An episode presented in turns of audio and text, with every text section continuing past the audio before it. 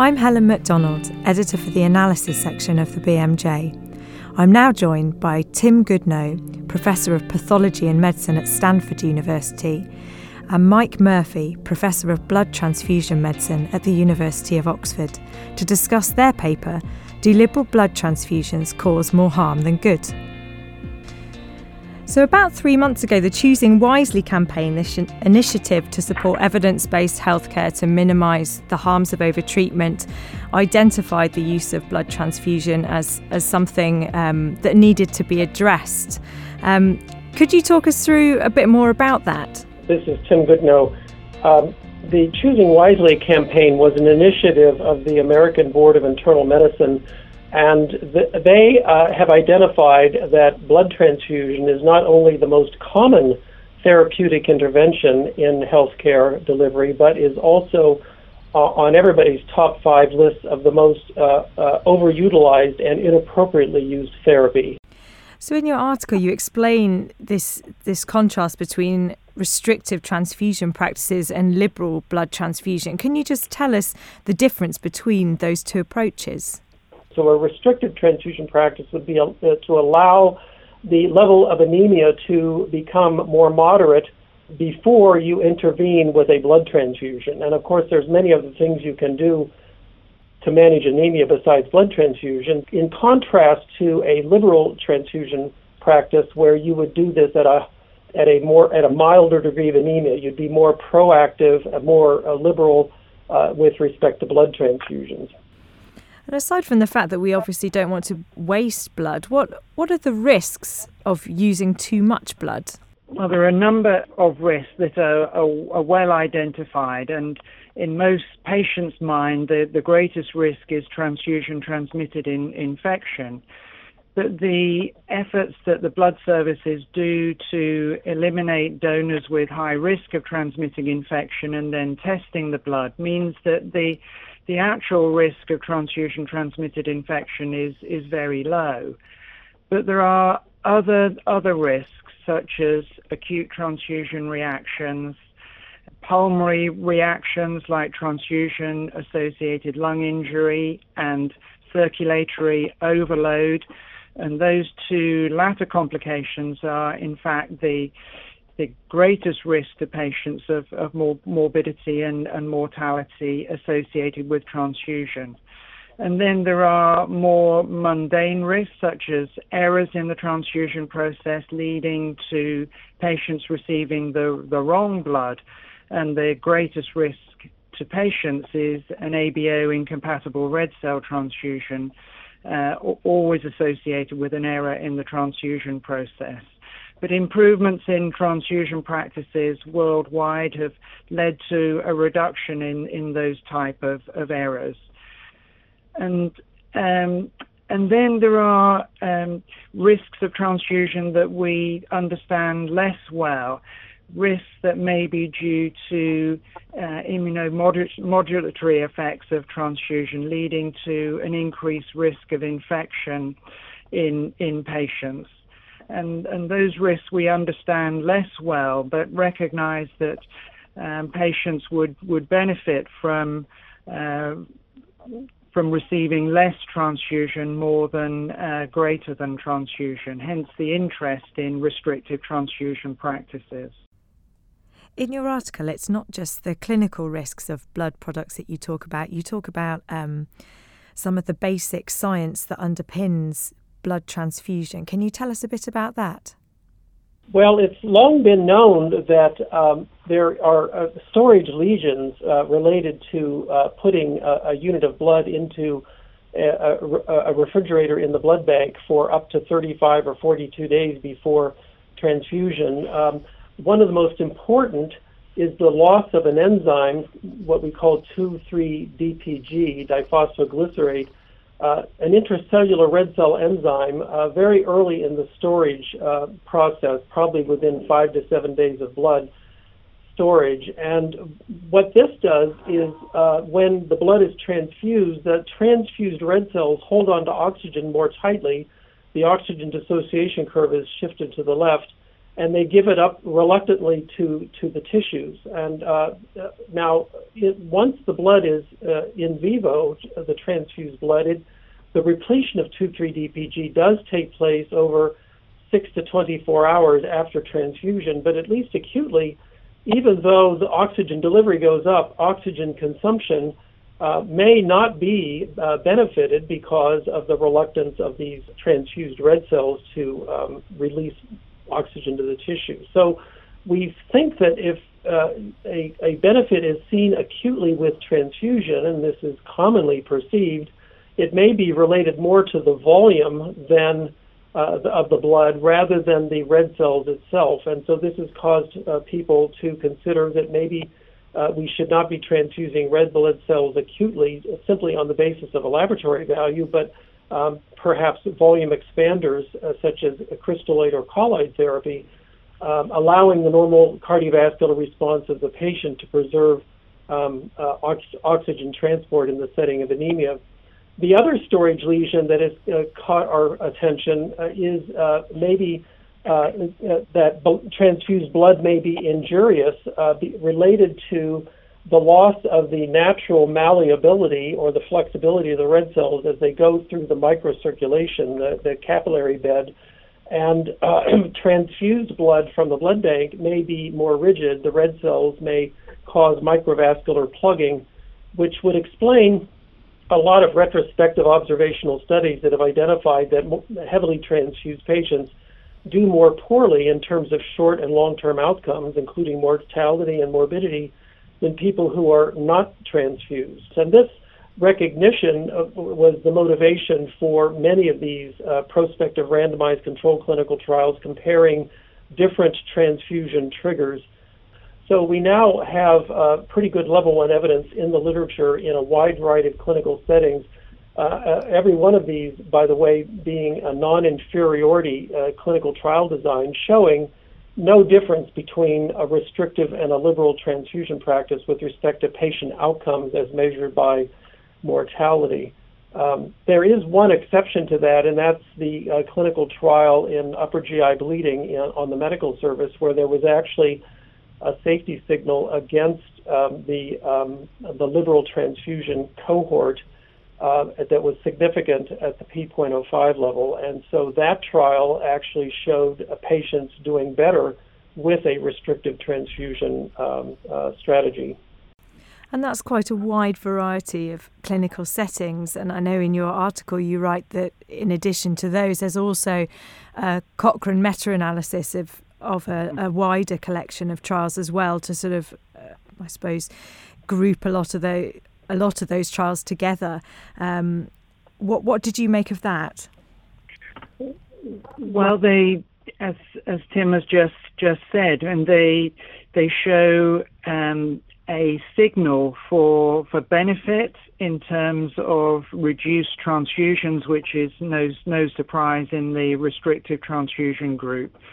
They also suggest a, a benefit, as, as Tim has also described, in terms of, of morbidity, morbidity and, and also mortality when all the all the trial data are included together. But the the the statistical significance is is only only just significant.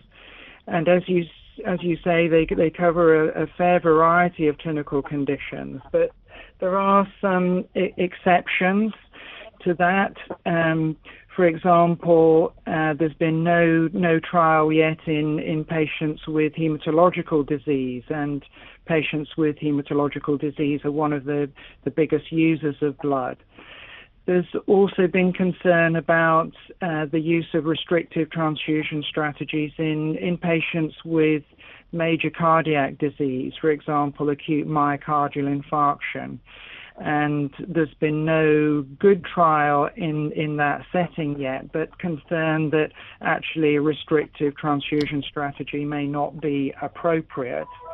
And then, and then there's also patients with with chronic anemia, and in in that situation, it's generally recognised that the transfusion strategy needs to be individualised for for the patient, depending on their age and comorbidity.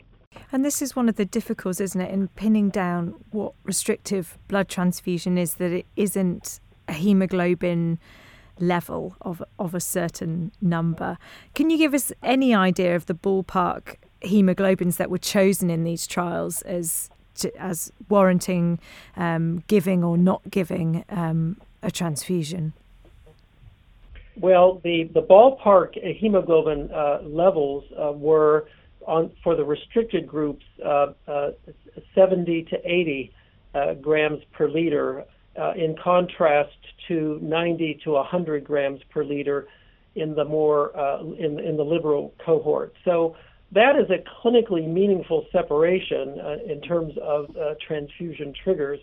But it's worth noting that the, the average hemoglobin level at transfusion is not quite the same as the target hemoglobin, as you might predict in a clinical trial. So the take home message that there is something magical about a hemoglobin of seven or eight, below which the patient should be transfused, and above which the patient should not be transfused is, in my opinion, not what these clinical trials showed. But we don't know what the precise level of hemoglobin should be, and in my own view, uh, it's clinical judgment, uh, starting with a laboratory determination, but also taking into account the bedside examination of the patient, the symptoms and the signs, and the risk factors that less is more. A restrictive transfusion practice is uh, almost certainly more beneficial for that patient compared to a more liberal transfusion practice. And how is that evidence um, and clinical judgment played out in the guidelines that have been produced? Well, there have been multiple gu- guidelines, and they they generally make the, the, the same recommendations. The the major challenge is actually implementation of the of the recommendations. And it's it's interesting that uh, red cell usage is is decreasing around the world. There is still uh, evidence from audits and reviews of practice that blood use is, is still occurring above the levels recommended in the in the guidelines, and there may be some some way to go yet.